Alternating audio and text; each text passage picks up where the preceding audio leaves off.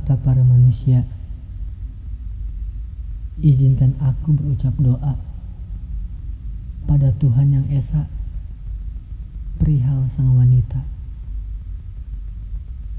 yang di mana ia telah menyiram air pada tanaman yang hampir layu hati dalam dada rasa tanpa kata ini hanya keutarakan pada Tuhan melalui malam dengan tangan serta mata yang terpejam Kau sedang apa di sana, wahai Puan? Sedang terlelap? Atau sama, kau sedang berdoa?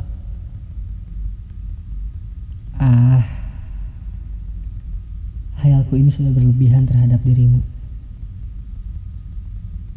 Maaf.